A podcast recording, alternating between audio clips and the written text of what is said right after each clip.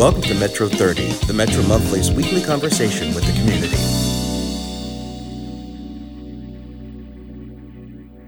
Hello and welcome to Metro 30. Today we're speaking with Geoff Larcom, who's the Executive Director of Media Relations at Eastern Michigan University in Ypsilanti, Michigan. Uh, Geoff, you've had a very interesting and varied newspaper career.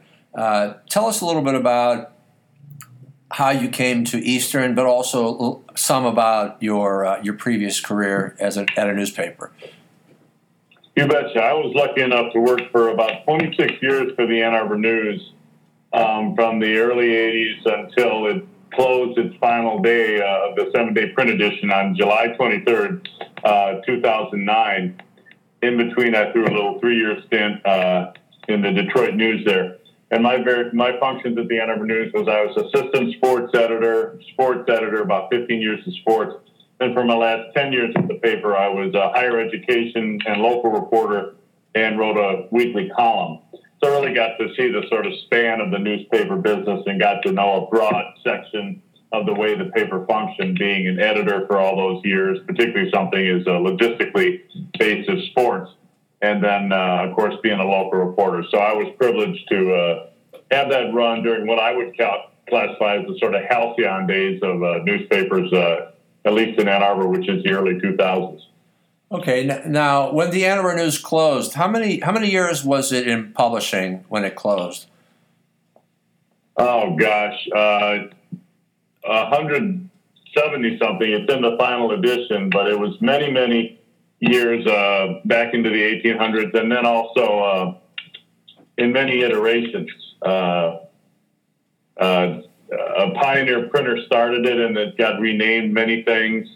Um, first became the uh, Ann Arbor News as we know it today. I think in the uh, early in the 30s or so. Um, and had a really, really good run in Ann Arbor. And as I said, I was lucky enough to work at it during a, a great time. And then after uh, the Ann Arbor News folded, I was lucky enough to land actually at the place I covered as a reporter, which is uh, Eastern Michigan University. That was part of my higher ed beat. And so I went from being the person that people would go, whoa, what's he doing here? To, oh, wow, here, will you help me with my uh, issue du jour or my uh, nifty uh, campus activity research or student success story? Uh-huh. Now, what were the circumstances that led to the Ann Arbor News closing?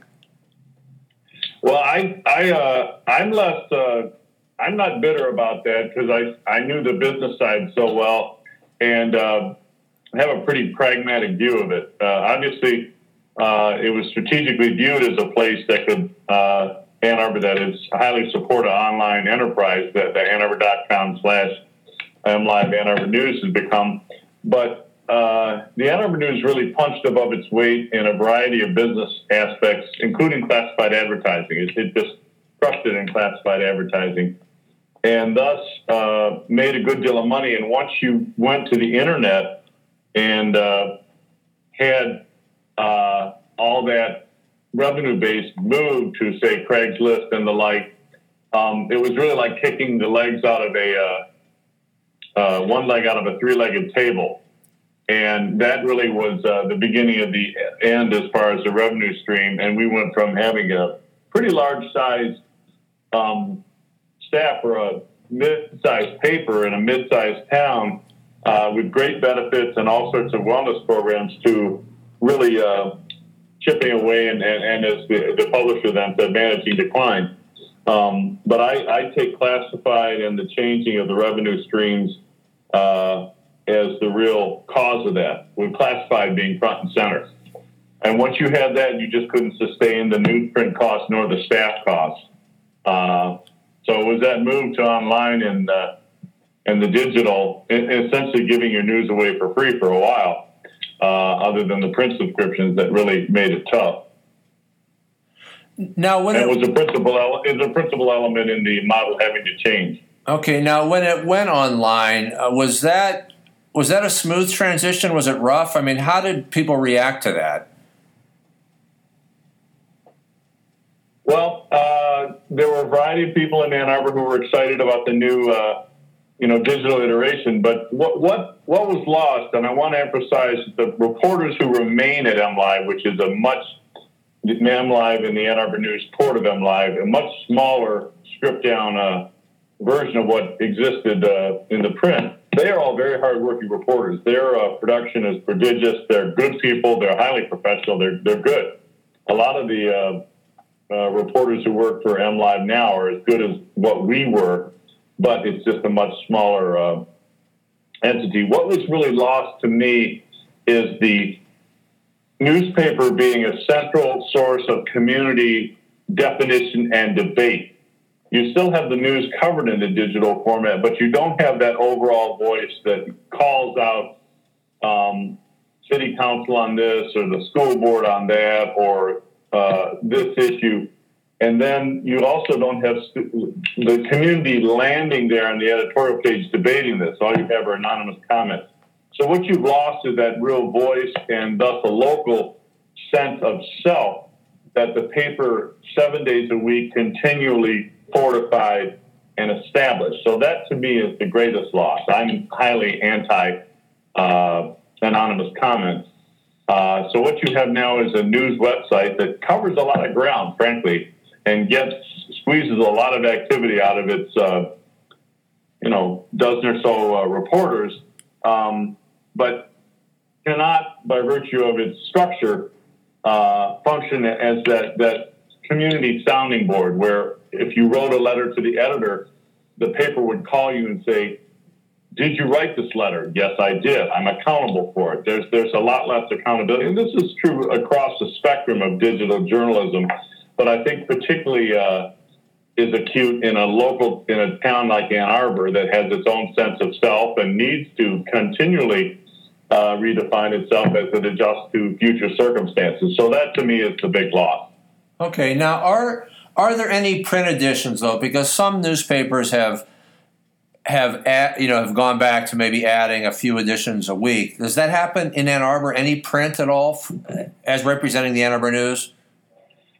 Yeah, two days a week, Thursday and Sunday. You have a print edition, and and they do, and and it, they ensure that uh, MLive ensures that uh, there are obits and some of the vital information. What this print edition does is it carries ad inserts and that source of revenue. So it's very important to have those two editions, but it's only Thursday and Sunday.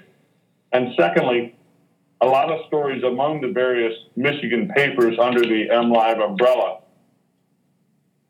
share stories. So you'll see you'll see at least in some cases stories that run on each of the uh, in each of the papers as the main uh, feature, and then the rest of the stories are a collection of stories from the website during the week, the sort of best stories. So what you will lose in the print, of course, is uh, a lot of deadline coverage, but that's all available online, so that's not a problem. So you do have two papers a week, which serve as sort of carriers for the uh, uh, ad revenue, display okay. ad.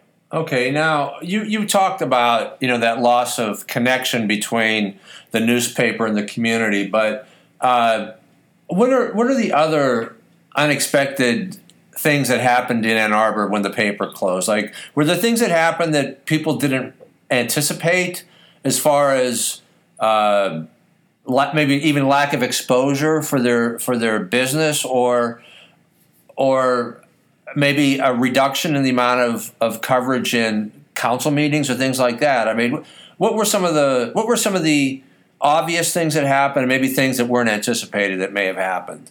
When the paper closed? Well, out of the gate, they had uh, they had a pretty robust uh, operation called AnnArbor.com, which hired a considerably large staff, not as big as the Ann Arbor News staff, but a large staff, all of whom were digitally oriented. So they were producing a lot of copies. So I'm not prepared to say that there was a gross diminution of the level of coverage initially. What I will say is that over time, the staff has gotten smaller and smaller and smaller as as economics have continued to pinch the paper at, to now where it's a point where you you have uh, say uh, one reporter covering U of M, EMU, uh, WCC, Concordia, the whole higher ed realm, and that does have an effect in terms of the depth uh, of coverage you can receive. Um, but initially, out of the gate, Um, while there was a shock to lose the paper, there was a shock among people to not have that on your doorstep seven days a week. There was a sense of uh, of uh, not betrayal, but just there was a definite sense of loss in that. Um, but over time, uh, the level of coverage has diminished, with a few notable exceptions. For instance, the local government reporter uh, for Ann Arbor News is the best we've ever had. He, he produces a prodigious amount of material, but but right out of the gate, there wasn't a huge loss of volume, but it was just having that that presence, that that thing you could read, the thing you could look over. And this this particularly affected, I think, uh, the older generation uh, of readers over over say 40 who really liked having that. Uh, and you'll notice so often now, even though you do read stuff digitally, you notice often you still often print out stuff if you really want to read it. So, but there was just no way to sustain uh, that in Ann Arbor, um, given the cost of newsprint and uh, given the uh, other business aspects of decline like classified. But the shock was uh, initially, but then cumulative over time is where the uh, level of coverage has really changed.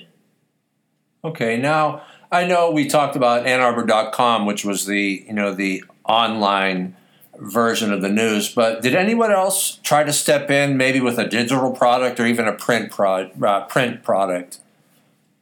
There was a very noteworthy effort called the uh, Ann Arbor Chronicle. I think it was the Ann Arbor Chronicle by Mary Morgan and her husband Dave Askins and they maintained that for uh, a number of years, where it was very hyper local meetings coverage, and they received a lot of credit for that. Um, that kind of uh, local voice, and they eventually uh, uh, the project sort of played out after what I would term a yeoman effort. Uh-huh. There was other talk about uh, people establishing things, but the Ann Arbor Chronicle was really the only uh, true almost day to day source of digital news there that I, that I noticed, and they deserve all the credit in the world for that. Yeah, Ann Arbor was the first city in the country to lose its only daily newspaper. Newspapers have folded in places like uh, Denver, um, uh, Dallas, and the like, but there still was one paper. Ann Arbor had only one daily newspaper, and we were the first one to uh, to uh, fade away from view largely on the assumption that Ann Arbor was such a digitally uh, uh, sophisticated community that it could support a new business like this. The reality is that it's very, it's still very tough to sustain an online entity solely with uh, digital advertising. Uh, that's been that's become more and more of a supporting source. But if you ask anybody who's an authority on the business, I think they'll tell you that digital advertising can't stand it alone, and you still need other funding sources, be it uh, donation money, be it uh, endowments. Uh, there's still ways in which uh, these sophisticated, top-notch entities are going to be need, needed to be supported in the future. Uh-huh. It's not just going to be digital advertising. That that matters, and it's become more and more sophisticated, but uh, it's still an experiment uh, in transit. Okay, now I mean the newspaper is a business, and people have talked about nonprofit models or, or others, you know, other makeups that really will take possibly take journalism into a new era and take uh, take publishing into a new era. Um, is that is that something that's been discussed by people, or uh, are people just content with the product that they're getting digitally in Ann Arbor? No, I think I think I guess you just have to take a look at human history.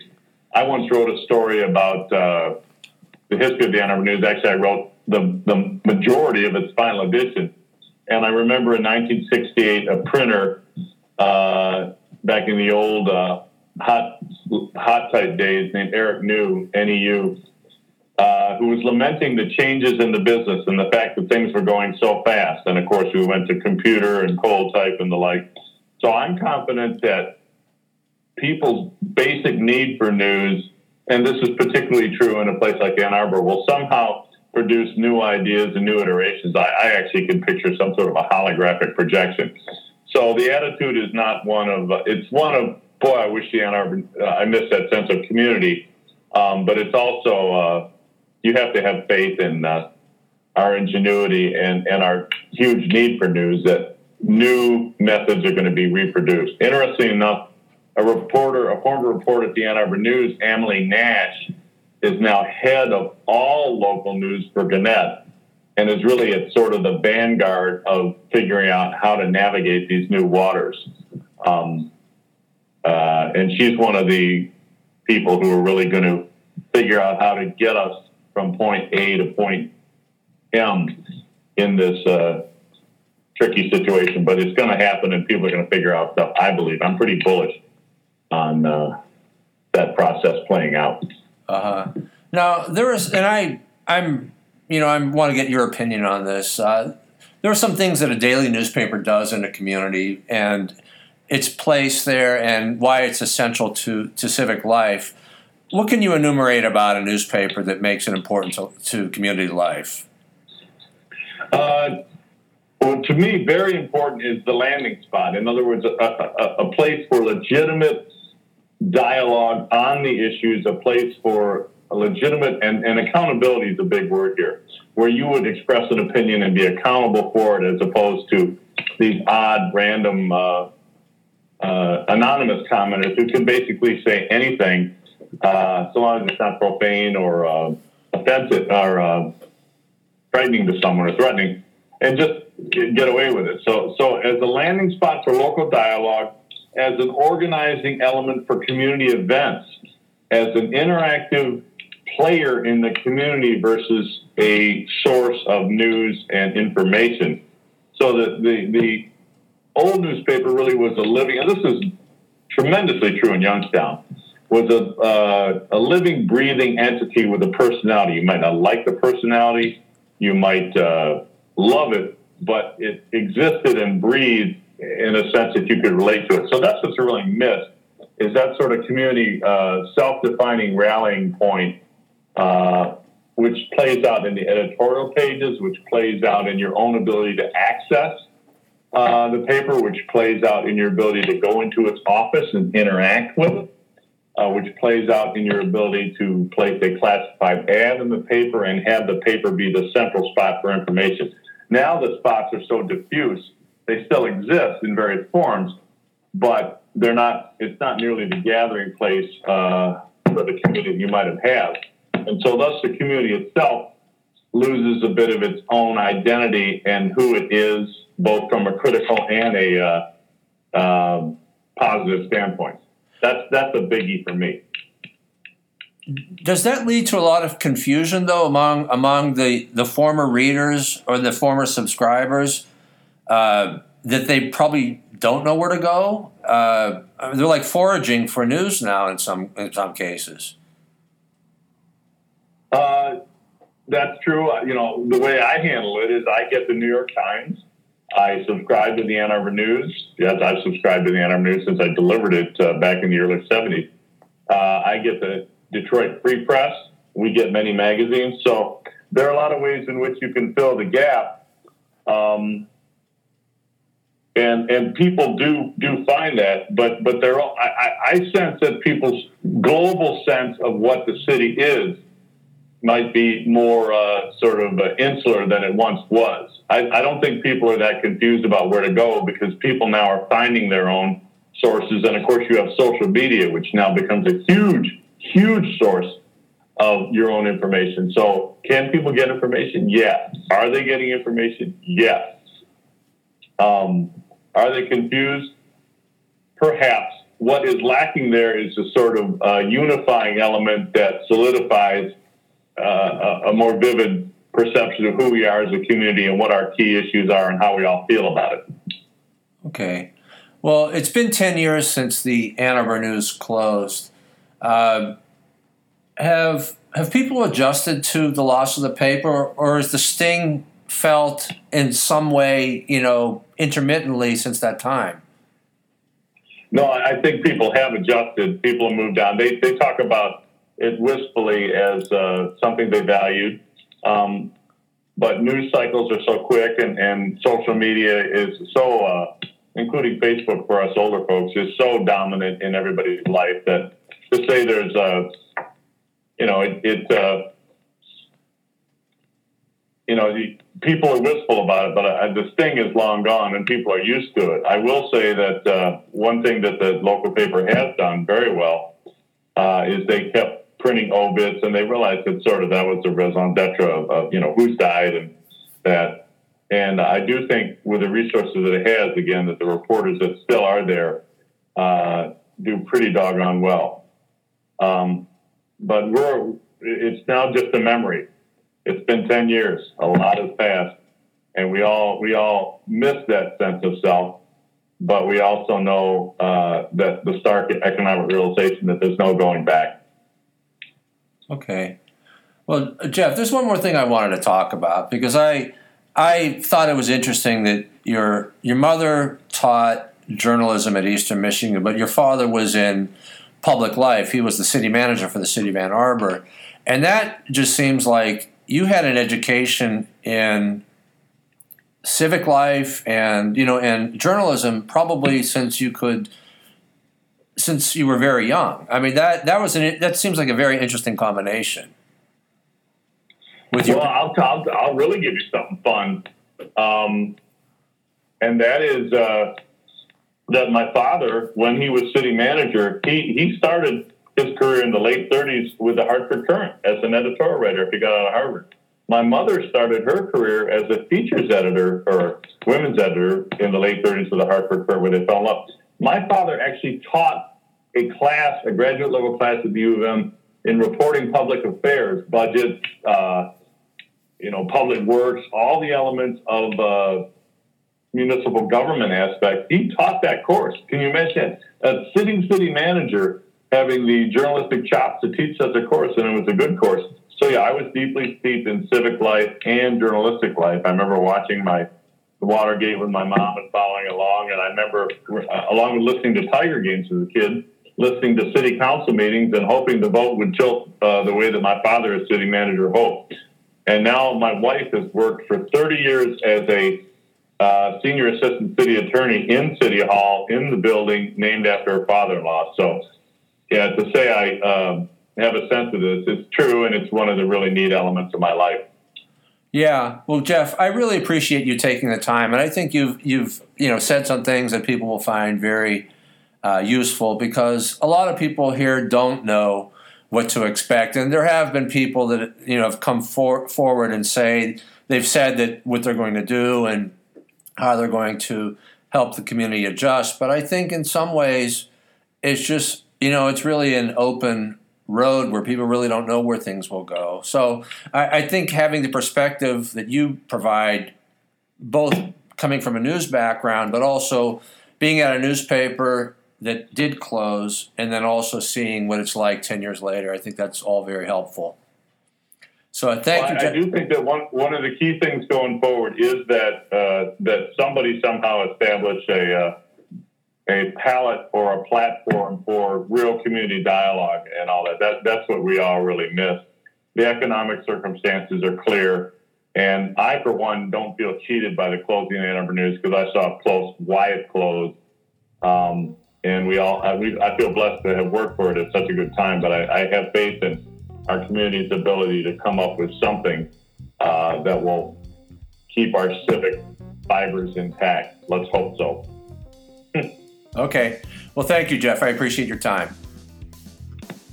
I appreciate yours, Mark. Uh, fun to talk about this, and I appreciate your efforts with uh, Metro Monthly. Oh, thank you. Okay. Have a good weekend. You betcha. Bye.